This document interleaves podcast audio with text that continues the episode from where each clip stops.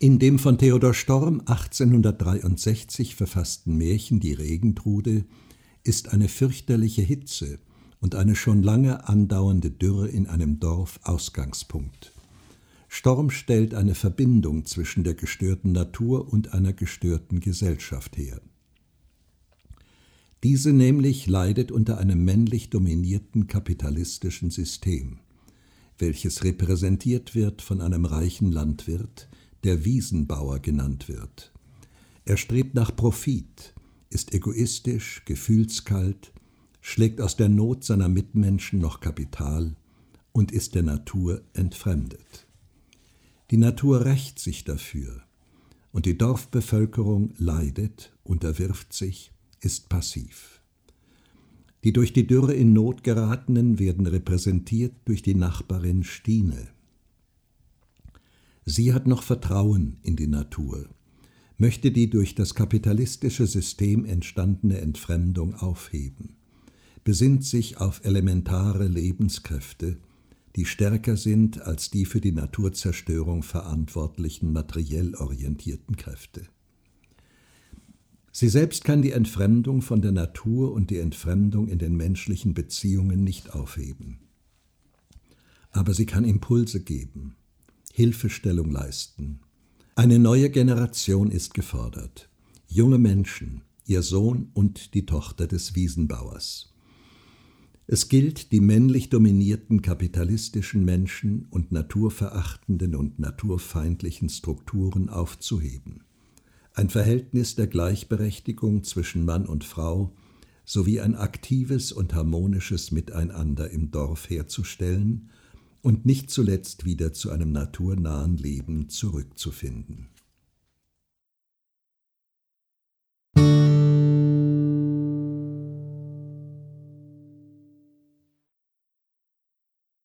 Theodor Storm Die Regentrude Einen so heißen Sommer wie nun vor hundert Jahren hat es seitdem nicht wieder gegeben.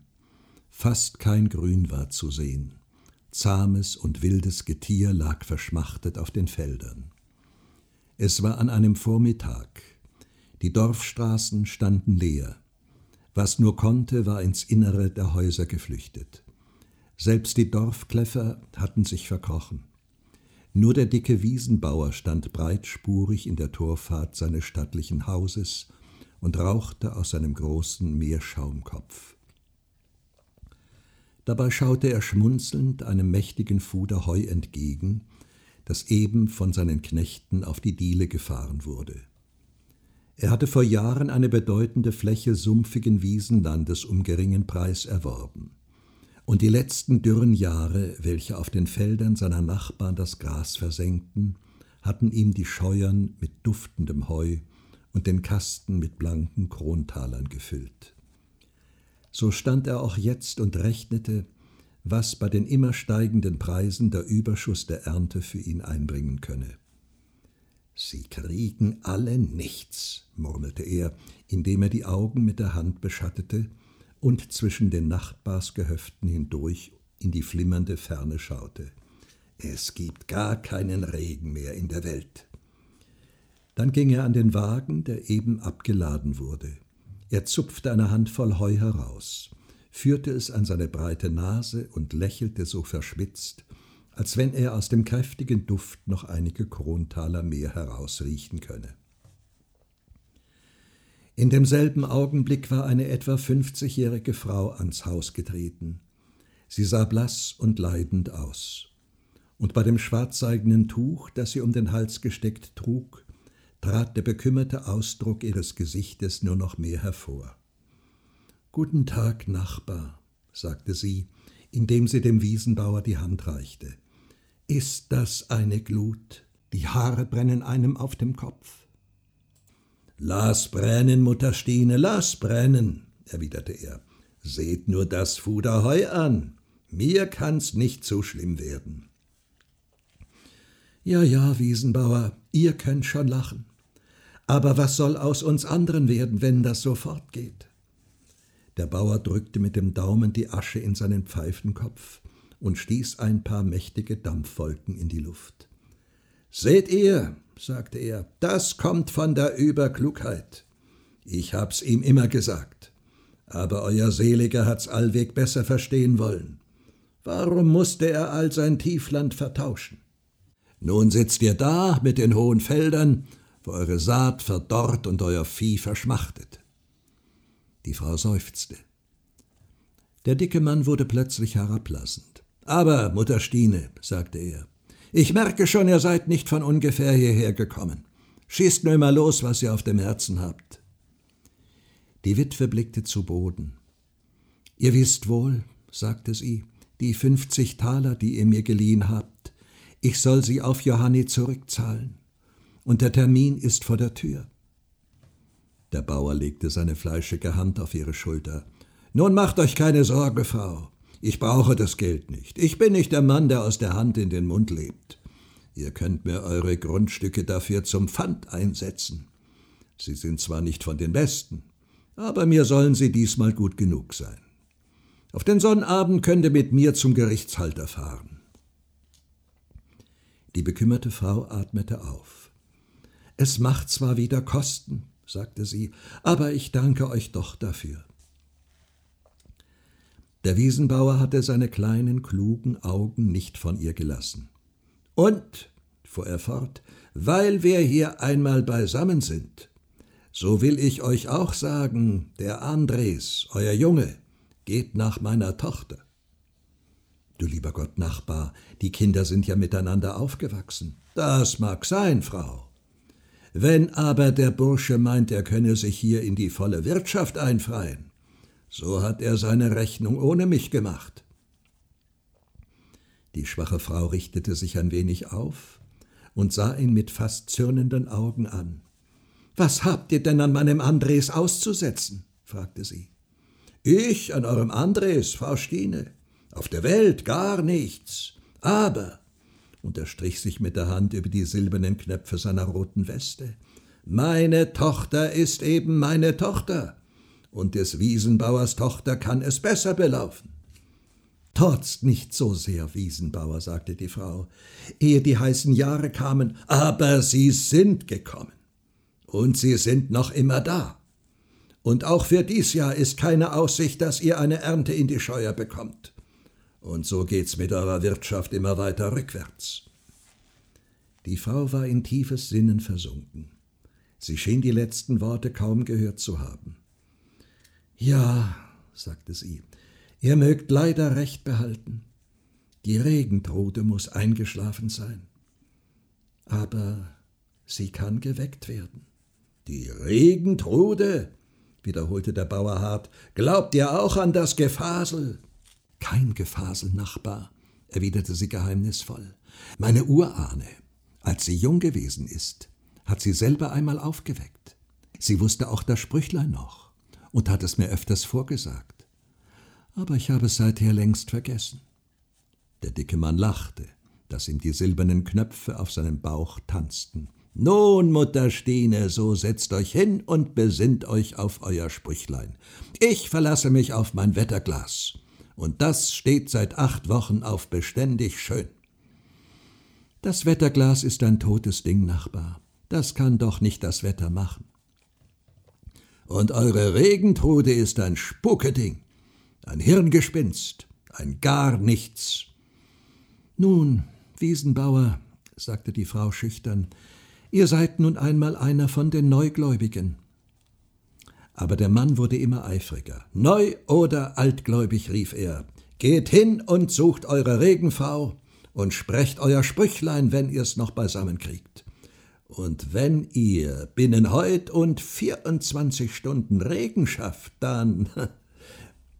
Er hielt inne und paffte ein paar dicke Rauchwolken vor sich hin. Was dann, Nachbar? fragte die Frau. Dann, äh, ja, dann zum Teufel, ja.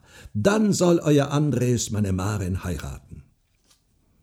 In diesem Augenblick öffnete sich die Tür, und ein schönes, schlankes Mädchen mit rehbraunen Augen trat zu ihnen hinaus.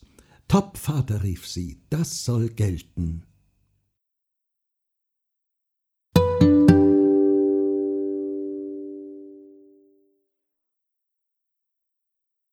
Bald darauf trat Maren an der anderen Dorfseite mit Mutter Stine in deren Stübchen.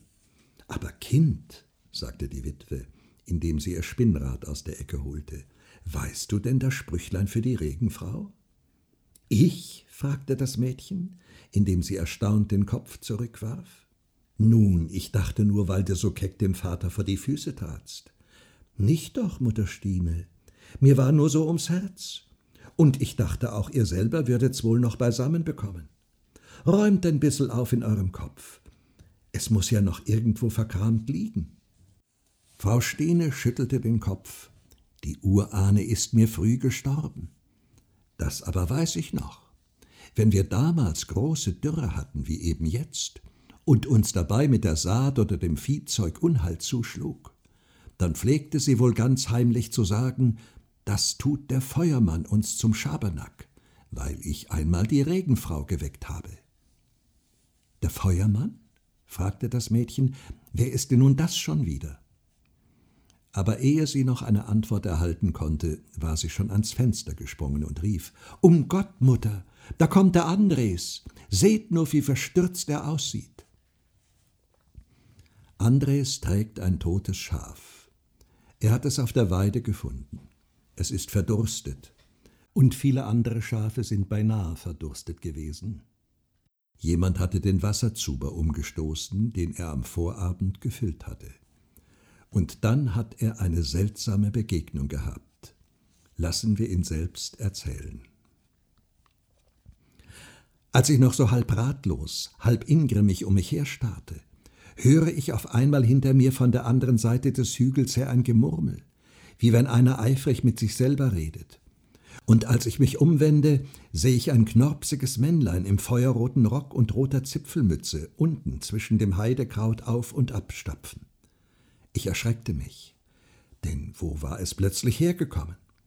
Auch sah es gar so arg und missgeschaffen aus.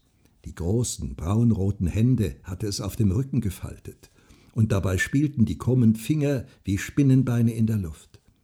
Ich war hinter den Dornbusch getreten, der neben den Steinen aus dem Hügel wächst, und konnte von hier aus alles sehen, ohne selbst bemerkt zu werden. Das Unding drunten war noch immer in Bewegung. Es bückte sich und riss ein Bündel versenkten Grases aus dem Boden, so dass ich glaubte, es müsse mit seinem Kürbiskopf vornüberschießen. Aber es stand schon wieder auf seinen Spindelbeinen, und indem es das dürre Kraut zwischen seinen großen Fäusten zu Pulver rieb, begann es so entsetzlich zu lachen, dass auf der anderen Seite des Hügels die halbtoten Schafe aufsprangen und in wilder Flucht hinunterjagten. Das Männlein aber lachte noch gellender, und dabei begann es von einem Bein aufs andere zu springen, so dass ich fürchtete, die dünnen Stäbchen müssten unter seinem klumpigen Leib zusammenbrechen. Es war grausenvoll anzusehen, denn es funkte ihm dabei ordentlich aus seinen kleinen schwarzen Augen. Die Witwe hatte leise des Mädchens Hand gefasst. Weißt du nun, wer der Feuermann ist? sagte sie. Maren nickte. Das Allergrausenhafteste aber, fuhr Andres fort, war seine Stimme. Wenn Sie es wüssten, wenn Sie es wüssten, schrie er, die Flegel, die Bauerntölpel. Und dann sang er mit seiner schnarrenden, quäkenden Stimme ein seltsames Sprüchlein, und immer wieder, als könne er sich gar daran nicht ersättigen. Wartet nur, ich bekomm's wohl noch zusammen. Und nach einigen Augenblicken fuhr er fort. Dunst ist die Welle, Staub ist die Quelle. Die Mutter ließ plötzlich ihr Spinnrad stehen, das sie während der Erzählung eifrig gedreht hatte, und sah ihren Sohn mit gespannten Augen an. Der aber schwieg wieder und schien sich zu besinnen. Weiter, sagte sie leise. Ich weiß nicht weiter, Mutter. Es ist fort. Und ich hab's mir unterwegs doch wohl hundertmal vorgesagt. Als aber Frau Stine mit unsicherer Stimme selbst fortfuhr, Stumm sind die Wälder, Feuermann tanzet über die Felder. Da setzte er rasch hinzu, Nimm dich in Acht, eh du erwacht, holt dich die Mutter heim in die Nacht. Das ist das Sprüchlein der Regentrude, rief Frau Stine. Und nun rasch noch einmal, und du, Maren, merk wohl auf, damit es nicht wiederum verloren geht. Und nun sprachen Mutter und Sohn noch einmal zusammen und ohne Anstoß. Dunst ist die Welle, Staub ist die Quelle, stumm sind die Wälder, Feuermann tanzet über die Felder. Nimm dich in Acht, eh du erwacht, holt dich die Mutter heim in die Nacht. Nun hat alle Not ein Ende, rief Marin, nun wecken wir die Regentrude. Morgen sind alle Felder wieder grün, und übermorgen gibt's Hochzeit. Und mit fliegenden Worten und glänzenden Augen erzählte sie ihrem Andres, welches Versprechen sie dem Vater abgewonnen habe. Kind, sagte die Witwe wieder, weißt du denn auch den Weg zur Regentrude? Nein, Mutter Stine. Wisst ihr denn auch den Weg nicht mehr? Aber Maren, es war ja die Urahne, die bei der Regentrude war. Von dem Weg hat sie mir niemals etwas erzählt. Nun, Andres, sagte Maren und fasste den Arm des jungen Bauern, der währenddessen mit gerunzelter Stirn vor sich hingestarrt hatte. So sprich du. Du weißt ja sonst immer Rat. Ja, vielleicht weiß ich auch jetzt wieder einen, entgegnete er bedächtig. Ich muss heute Mittag den Schafen noch Wasser hinauftragen. Vielleicht, dass ich den Feuermann noch einmal hinter dem Dornbusch belauschen kann. Hat er das Sprüchlein verraten, wird er auch noch den Weg verraten. Denn sein dicker Kopf scheint überzulaufen von diesen Dingen. Und bei diesem Entschluss blieb es.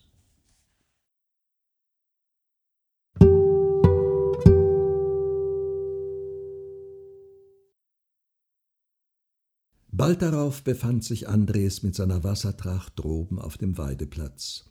Als er in die Nähe des Riesenhügels kam, sah er den Kobold schon von weitem auf einem der Steine am Zwergenloch sitzen. Er strählte sich mit seinen fünf ausgespreizten Fingern den roten Bart. Und jedes Mal, wenn er die Hand herauszog, löste sich ein Häufchen feuriger Flocken ab und schwebte in dem grellen Sonnenschein über die Felder dahin. Da bist du zu spät gekommen, dachte Andres.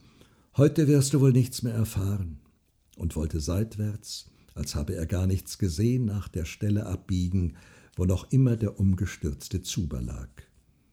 Aber er wurde angerufen. Ich dachte, du hättest mit mir zu reden, hörte er die Quäkstimme des Kobolds hinter sich. Andres kehrte sich um und trat ein paar Schritte zurück. Was hätte ich mit euch zu reden? Erwiderte er. Ich kenne euch ja nicht. Aber du möchtest den Weg zur Regentrude wissen. Wer hat euch denn das gesagt? Mein kleiner Finger. Und der ist klüger als mancher große Kerl. Andres nahm allen seinen Mut zusammen und trat noch ein paar Schritte hinter dem Unding an dem Hügel hinauf. Euer kleiner Finger mag schon klug sein, sagte er, aber den Weg zur Regenfrau wird er doch wohl nicht wissen, denn den wissen auch die allerklügsten Menschen nicht. Der Kobold blähte sich auf wie eine Kröte und fuhr ein paar Mal mit seiner Klaue durch den Feuerbart, so dass Andres von der herausströmenden Glut einen Schritt zurücktaumelte. Plötzlich aber den jungen Bauer mit dem Ausdruck eines überlegenen Hohns aus seinen bösen kleinen Augen anstarrend, schnarrte er ihn an. Du bist zu einfältig, Andres. Wenn ich dir auch sagte, dass die Regentrude hinter dem großen Wald wohnt, so würdest du doch nicht wissen, dass hinter dem Wald eine hohle Weide steht. Hier gilt's den Dummen zu spielen, dachte Andres. Da habt ihr recht, sagte er und riss den Mund auf. Das würde ich freilich nicht wissen. Und fuhr der Kobold fort, wenn ich dir auch sagte, dass hinter dem Wald die hohle Weide steht, so würdest du doch nicht wissen, dass in dem Baum eine Treppe zum Garten der Regenfrau hinabführt. Wie man sich doch verrechnen kann, rief Andres. Ich dachte, man könnte nur so geradewegs hineinspazieren.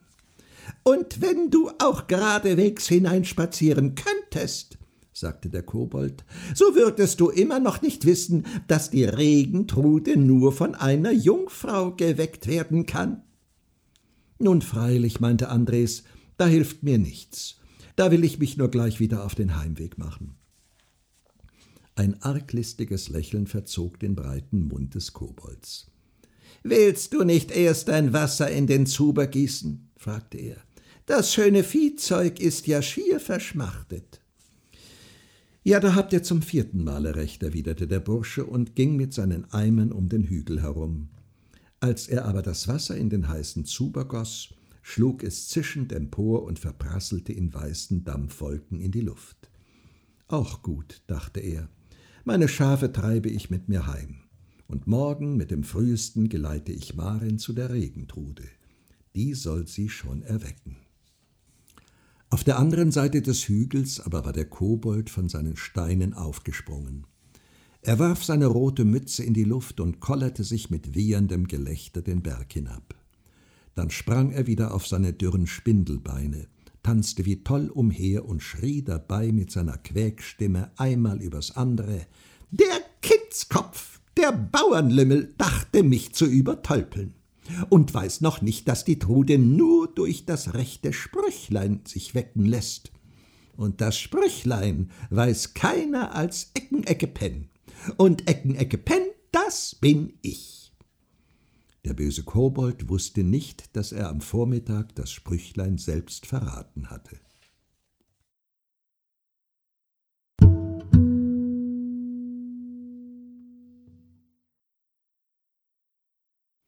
Auf die Sonnenblumen, die vor Marens Kammer im Garten standen, fiel eben der erste Morgenstrahl, als sie schon das Fenster aufstieß und ihren Kopf in die frische Luft hinaussteckte. Behutsam drückte sie ihre Kammertür auf. Als sie durch die Torfahrt ins Freie ging, hörte sie eben den Knecht die beiden Mägde wecken. Drüben in seinem Sonntagsstaat stand schon Andres ihrer wartend. Weißt du dein Sprüchlein noch? rief er ihr entgegen. Ja, Andres. Und weißt du noch den Weg? Er nickte nur. So lass uns gehen. Aber eben kam noch Mutter Stine aus dem Haus und steckte ihrem Sohn ein mit Met gefülltes Fläschchen in die Tasche. Der ist noch von der Urahne, sagte sie. Sie tat allezeit sehr geheim und kostbar damit. Der wird euch gut tun in der Hitze. Dann gingen sie im Morgenschein die stille Dorfstraße hinab, und die Witwe stand noch lange und schaute nach der Richtung, wo die jungen, kräftigen Gestalten verschwunden waren.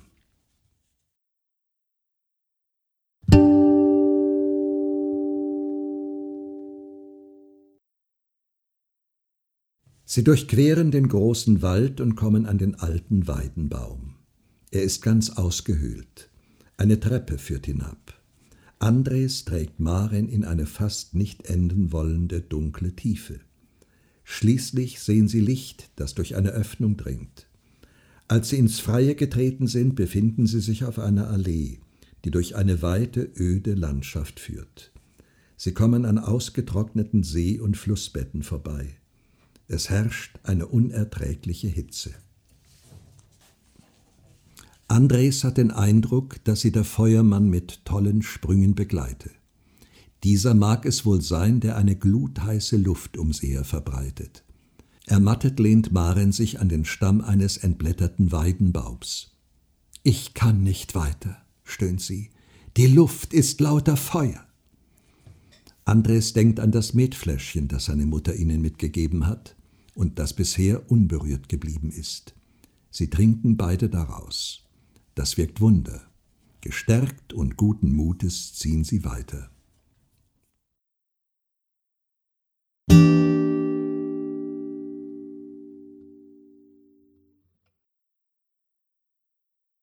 Nach einer Weile aber blieb das Mädchen wieder stehen. Was hast du, Maren? fragte Andres. Oh, nichts. Ich, ich dachte nur, was denn, Maren? Siehst du, Andres, mein Vater hat noch sein halbes Heu draußen auf den Wiesen. Und ich gehe aus und will Regen machen. Dein Vater ist ein reicher Mann, Marin. Aber wir anderen haben doch nur noch unser Fätzchen Heu in der Scheuer und unsere Frucht noch alle auf den dürren Halmen. Ja, ja, Andres, du hast wohl recht. Man muss auch an die anderen denken.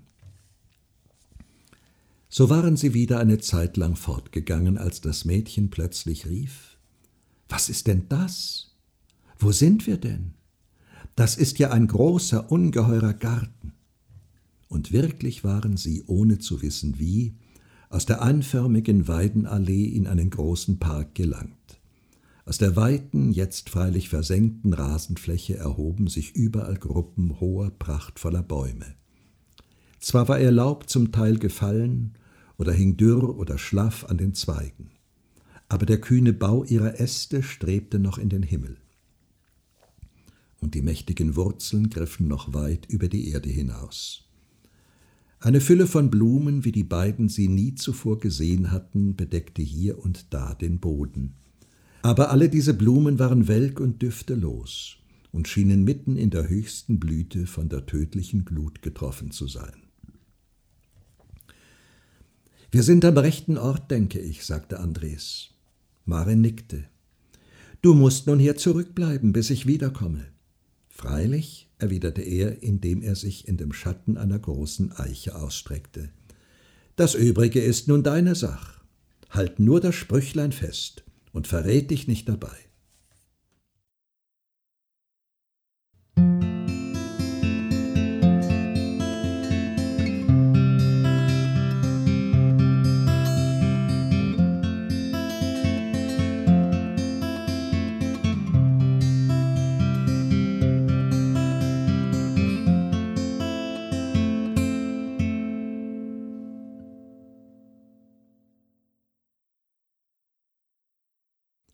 So ging sie denn allein über den weiten Rasen und unter den himmelhohen Bäumen dahin. Bald hörten die Baumgruppen auf, und der Boden senkte sich. Sie erkannte wohl, dass sie in dem ausgetrockneten Bett eines Gewässers ging. Weißer Sand und Kiesel bedeckten den Boden. Dazwischen lagen tote Fische und blinkten mit ihren Silberschuppen in der Sonne. In der Mitte des Beckens sah sie einen grauen, fremdartigen Vogel stehen. Er schien ihr einem Reiher ähnlich zu sein. Doch war er von solcher Größe, dass sein Kopf, wenn er ihn aufrichtete, über den eines Menschen hinwegragen musste. Jetzt hatte er den langen Hals zwischen den Flügeln zurückgelegt und schien zu schlafen. Maren fürchtete sich. Außer dem regungslosen, unheimlichen Vogel war kein lebendes Wesen sichtbar. Nicht einmal das Schwirren einer Fliege unterbrach hier die Stille. Wie ein Entsetzen lag das Schweigen über diesem Ort. Sie richtete ihre Augen fest in die Ferne, wo sich wieder dichte Baumgruppen über den Boden zu erheben schienen, und schritt weiter, ohne nach rechts oder links zu sehen. Nachdem sie noch eine weite Strecke hingeschritten war, verengte sich das Seebett zu der Rinne eines mäßigen Baches, der unter einer breiten Lindengruppe durchführte.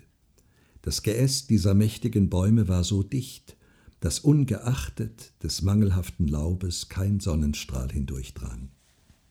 Maren ging in dieser Rinne weiter. Die plötzliche Kühle um sie her, das hohe, dunkle Gewölbe der Wipfel über ihr, es schien ihr fast, als gehe sie durch eine Kirche. Plötzlich aber wurden ihre Augen von einem blendenden Licht getroffen. Die Bäume hörten auf und vor ihr erhob sich ein graues Gestein, auf das die grellste Sonne niederbrannte. Marin selbst stand in einem leeren, sandigen Becken, in welches sonst ein Wasserfall über die Felsen hinabgestürzt sein mochte, der dann unterhalb durch die Rinne seinen Abfluss in den jetzt verdunsteten See gehabt hatte.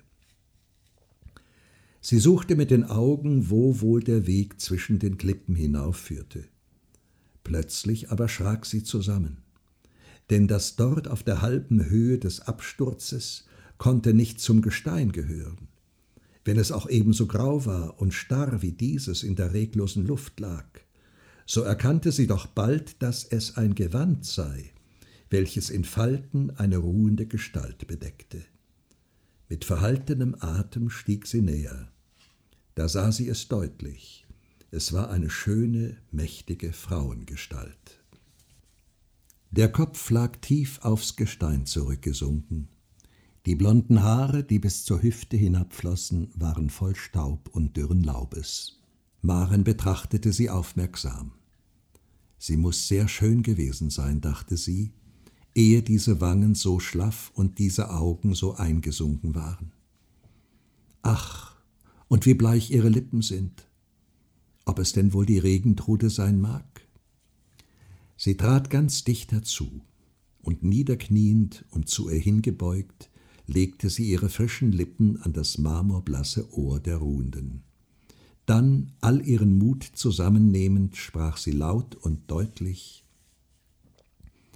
Dunst ist die Welle, Staub ist die Quelle, stumm sind die Wälder, Feuermann tanzet über die Felder. Da rang sich ein tiefer, klagender Laut aus dem bleichen Mund hervor. Doch das Mädchen sprach immer stärker und eindringlicher. Nimm dich in Acht, eh du erwacht, holt dich die Mutter heim in die Nacht. Da rauschte es sanft durch die Wipfel der Bäume, und in der Ferne donnerte es leise wie von einem Gewitter. Zugleich aber, und wie es schien, von jenseits des Gesteins kommend, durchschnitt ein greller Ton die Luft, wie der Wutschrei eines bösen Tieres. Als Maren emporsah, stand die Gestalt der Trude hoch aufgerichtet vor ihr. Was willst du? fragte sie. Ach, Frau Trude, antwortete das Mädchen noch immer kniend, ihr habt so grausam lang geschlafen, dass alles Laub und alle Kreatur verschmachten will. Die Trude sah sie mit weit aufgerissenen Augen an, als mühe sie sich aus schweren Träumen zu kommen. Endlich fragte sie, Stürzt denn der Quell nicht mehr? Nein, Frau Trude, erwiderte Marin. Kreist denn mein Vogel nicht mehr über dem See? Er steht in der heißen Sonne und schläft. Weh, wimmerte die Regenfrau. So ist es hohe Zeit. Steh auf und folge mir. Aber vergiss nicht den Krug, der dort zu deinen Füßen liegt.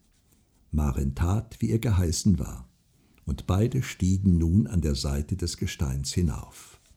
Noch mächtigere Baumgruppen, noch wunderbarere Blumen waren hier der Erde entsprossen. Aber auch hier war alles welk und düftelos. Sie gingen an der Rinne des Baches entlang, der hinter ihnen seinen Abfall vom Gestein gehabt hatte. Langsam und schwankend schritt die Trude dem Mädchen voran. Nur dann und wann die Augen traurig umherwendend. Dennoch meinte Maren, es bleibe ein grüner Schimmer auf dem Rasen, den ihr Fuß betreten hatte und wenn die grauen Gewänder über das dürre Gras schleppten, da rauschte es so eigen, dass sie immer darauf hinhören musste. Regnet es denn schon, Frau Trude? fragte sie. Ach nein, Kind, erst musst du den Brunnen aufschließen. Den Brunnen? Wo ist denn der? Sie waren eben aus einer Gruppe von Bäumen herausgetreten. Dort, sagte die Trude und einige tausend Schritte vor ihnen sah Maren einen ungeheuren Bau emporsteigen.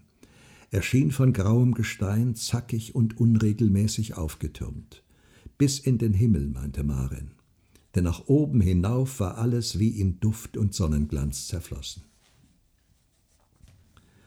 Eine Weile schritten sie gerade darauf zu, bis sie durch den Uferabsturz eines Stromes aufgehalten wurden, der den Bau rings zu umgeben schien. Auch hier war jedoch das Wasser bis auf einen schmalen Faden, der noch in der Mitte floss, verdunstet. Ein Nachen lag zerbrochen auf der trockenen Schlammdecke des Strombettes. Schreite hindurch, sagte die Trude. Über dich hat er keine Gewalt. Aber vergiss nicht von dem Wasser zu schöpfen. Du wirst es bald gebrauchen. Als Maren dem Befehl gehorchend von dem Ufer herabtrat, hätte sie fast den Fuß zurückgezogen, denn der Boden war hier so heiß, dass sie die Glut durch ihre Schuhe fühlte. Ei was, mögen die Schuhe verbrennen, dachte sie und schritt rüstig mit ihrem Krug weiter. Plötzlich aber blieb sie stehen.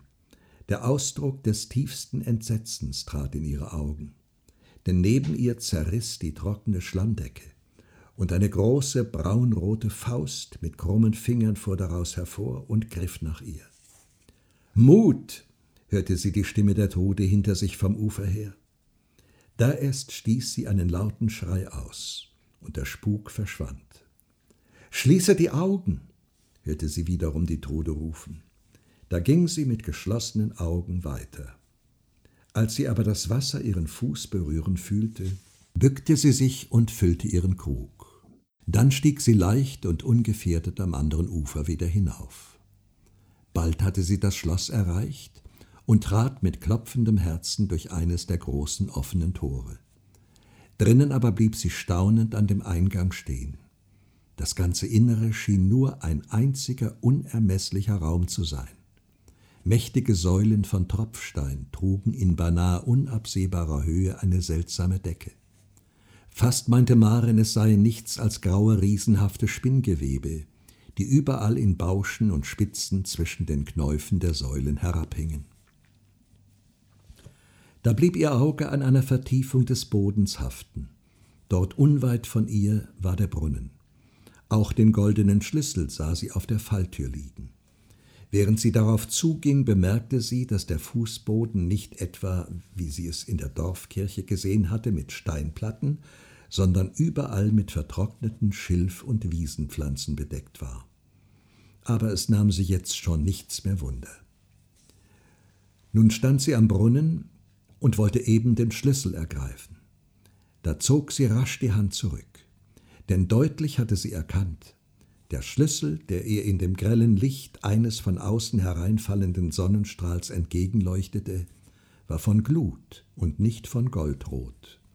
Ohne Zaudern goss sie ihren Krug darüber aus, dass das Zischen des verdampfenden Wassers in den weiten Räumen widerhallte. Dann schloss sie rasch den Brunnen auf. Ein frischer Duft stieg aus der Tiefe, als sie die Falltür zurückgeschlagen hatte, und erfüllte bald alles mit einem feinen, feuchten Staub, der wie ein zartes Gewölk zwischen den Säulen emporstieg. Sinnend und in der frischen Kühle aufatmend ging Maren umher. Da begann zu ihren Füßen ein neues Wunder. Wie ein Hauch rieselte ein lichtes Grün über die verdorrte Pflanzendecke. Die Halme richteten sich auf, und bald wandelte das Mädchen durch eine Fülle sprießender Blätter und Blumen. Am Fuß der Säulen wurde es blau von Vergissmeinnicht. Dazwischen blühten gelbe und braunviolette Iris auf und verhauchten ihren zarten Duft. An den Spitzen der Blätter klommen Libellen empor prüften ihre Flügel und schwebten dann schillernd und gaukelnd über den Blumenkelchen, während der frische Duft, der fortwährend aus dem Brunnen stieg, immer mehr die Luft erfüllte und wie Silberfunken in den hereinfallenden Sonnenstrahlen tanzte.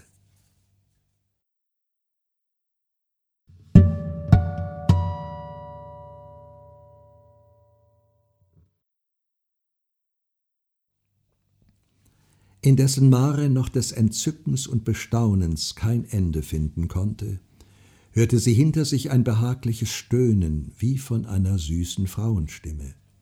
Und wirklich, als sie ihre Augen nach der Vertiefung des Brunnens wandte, sah sie auf dem grünen Moosrand, der dort emporgekeimt war, eine ruhende Gestalt einer wunderbar schönen, blühenden Frau. Sie hatte ihren Kopf auf den nackten, glänzenden Arm gestützt, über den das blonde Haar wie in seidenen Wellen herabfiel, und ließ ihre Augen oben zwischen den Säulen an der Decke wandern. Auch Maren blickte unwillkürlich hinauf.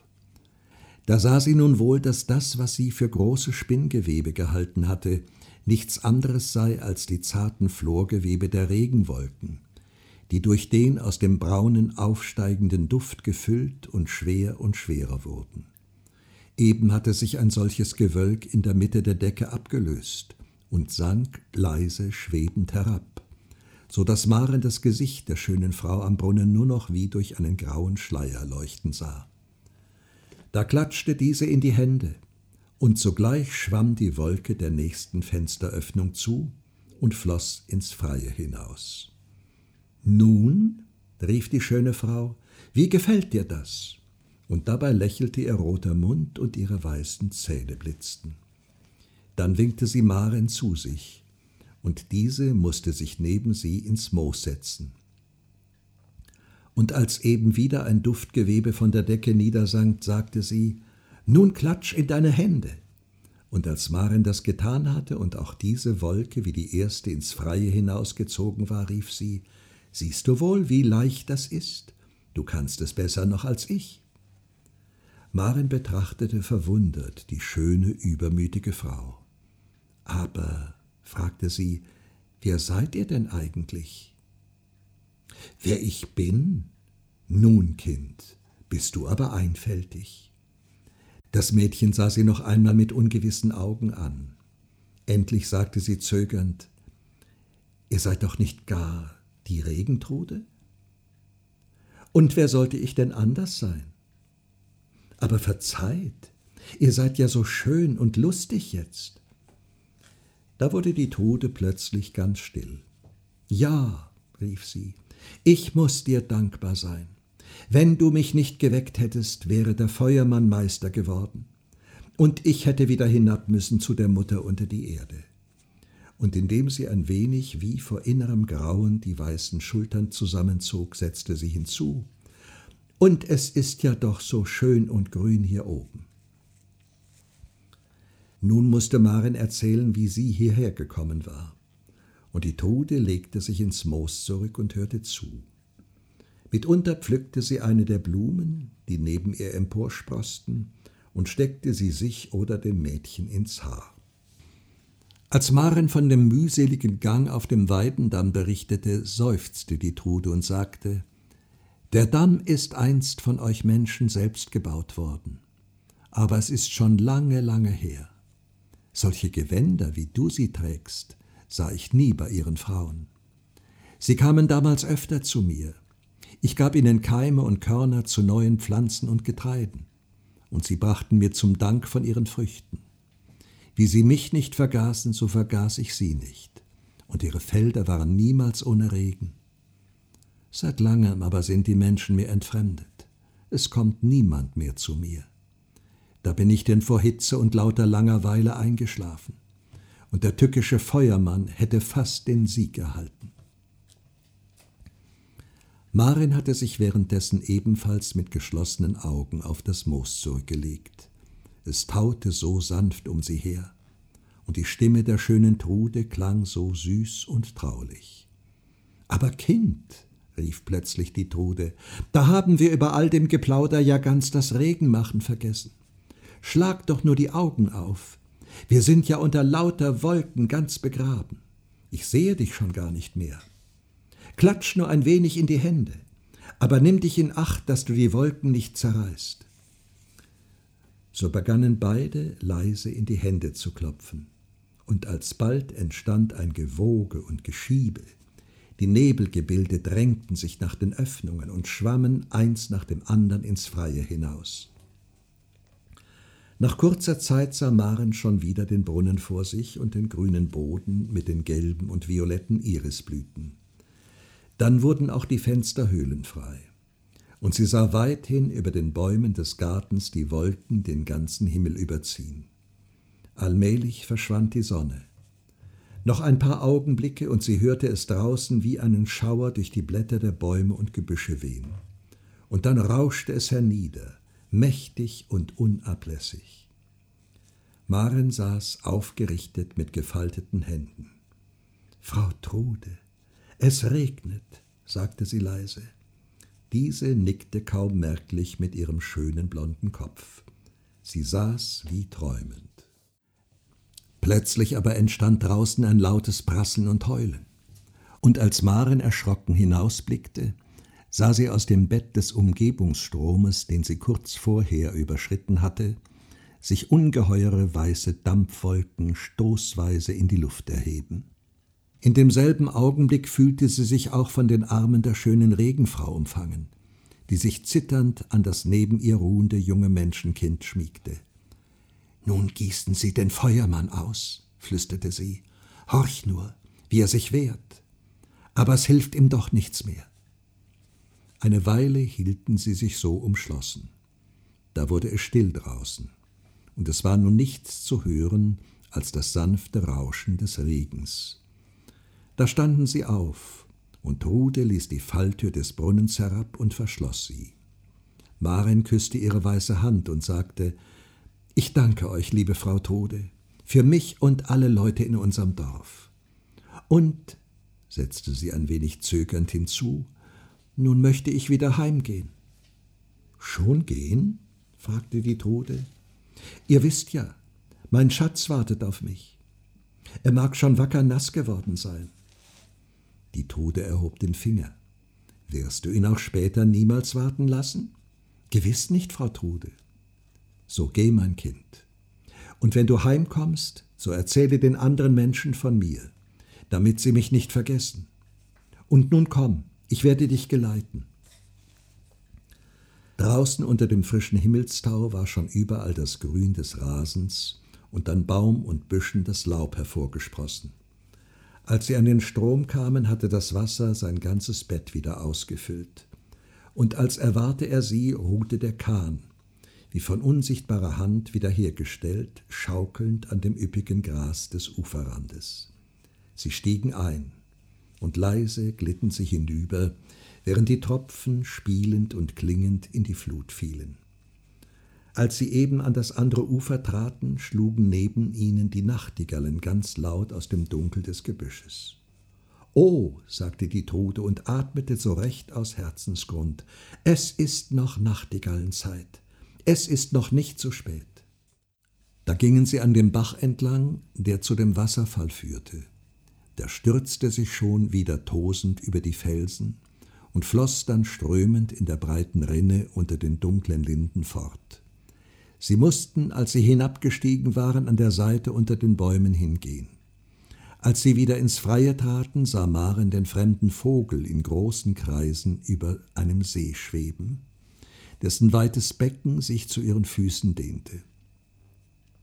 Bald gingen sie unten längs dem Ufer hin, fortwährend die süßesten Düfte atmend, und auf das Anrauschen der Wellen horchend, die über glänzende Kiesel an dem Strand hinaufströmten.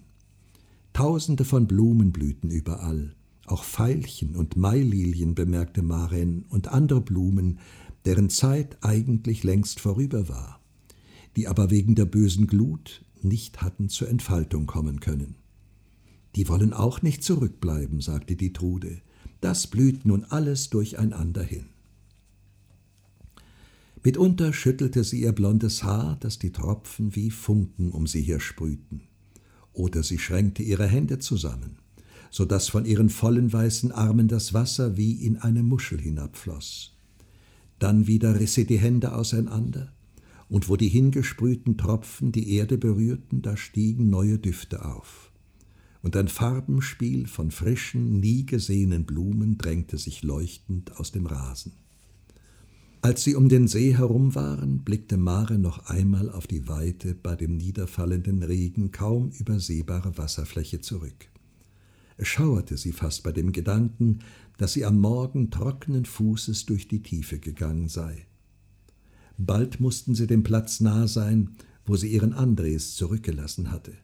Und richtig, dort unter den hohen Bäumen lag er mit aufgestütztem Arm, er schien zu schlafen. Die Tote lächelte. So merkt denn auf, sagte sie, weil nun doch alle Quellen wieder springen, so könnt ihr einen kürzeren Weg haben. Gleich unten links am Weidendamm liegt ein Nachen. Steigt getrost hinein. Er wird euch rasch und sicher in eure Heimat bringen. Und nun lebt wohl, rief sie und legte ihren Arm um den Nacken des Mädchens und küsste sie. Dann wandte sie sich und ging unter den fallenden Tropfen über den Rasen dahin.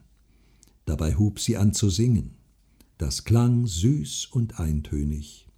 Und als die schöne Gestalt zwischen den Bäumen verschwunden war, da wusste Mare nicht, hörte sie noch immer aus der Ferne den Gesang, oder war es nur das Rauschen des niederfallenden Regens?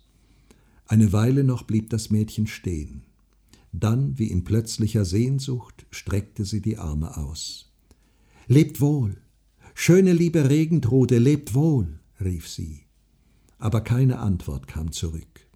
Sie erkannte es nun deutlich, es war nur noch der Regen, der herniederrauschte. Als sie hierauf langsam dem Eingang des Gartens zuschritt, sah sie den jungen Bauer hoch aufgerichtet unter den Bäumen stehen.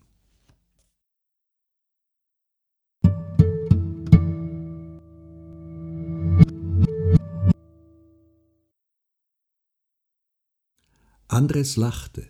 Nun, Maren, dass du die Regentrude richtig aufgeweckt hattest, das habe ich hier schon merken können. Denn so nass, mein ich, ist der Regen noch nie gewesen. Und so etwas von Grünwerden habe ich auch all mein Lebtag noch nicht gesehen. Aber nun komm, wir wollen heim, und dein Vater soll uns sein Wort einlösen. Unten am Weidendamm fanden sie den Nachen und stiegen ein. Das ganze weite Tiefland war schon überflutet. Auf dem Wasser und in der Luft lebte es von aller Art Gevögel. Die Seeschwalben schossen schreiend über ihnen hin und tauchten die Spitzen ihrer Flügel in die Flut, während die Silbermöwe majestätisch neben ihrem fortschießenden Kahn dahinschwamm. Auf den grünen Inselchen, an denen sie hier und dort vorbeikamen, sahen sie die Brushähne mit den goldenen Kragen ihre Kampfspiele haken. So glitten sie rasch dahin.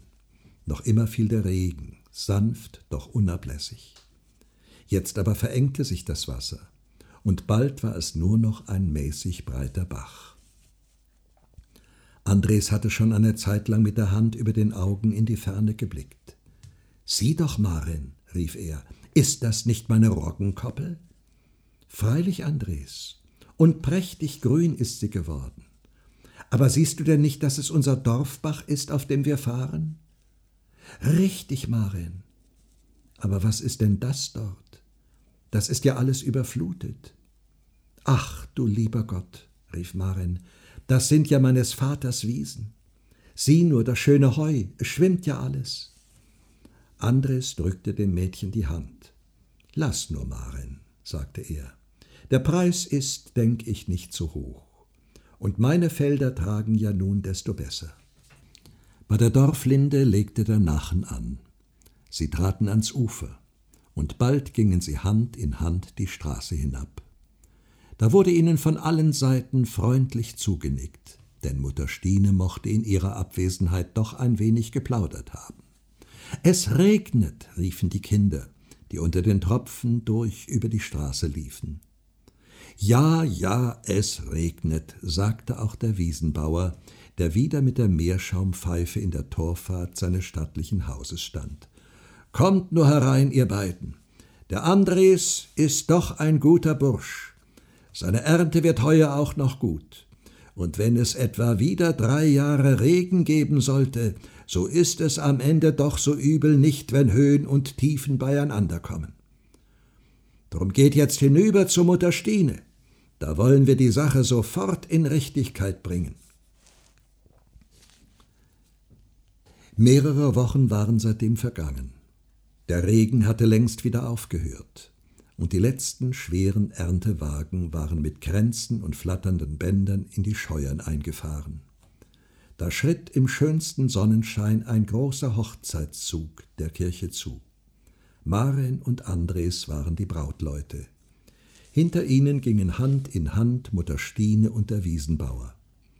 Als sie fast bei der Kirchtür angelangt waren, so dass sie schon den Choral vernahmen, den drinnen zu ihrem Empfang der alte Kantor auf der Orgel spielte, zog plötzlich ein weißes Wölkchen über ihnen am blauen Himmel auf, und ein paar leichte Regentropfen fielen der Braut in ihren Kranz. Das bedeutet Glück, riefen die Leute, die auf dem Kirchhof standen. Das war die Regentrude, flüsterten Braut und Bräutigam und drückten sich die Hände. Dann trat der Zug in die Kirche. Die Sonne schien wieder, die Orgel aber schwieg und der Priester verrichtete sein Werk.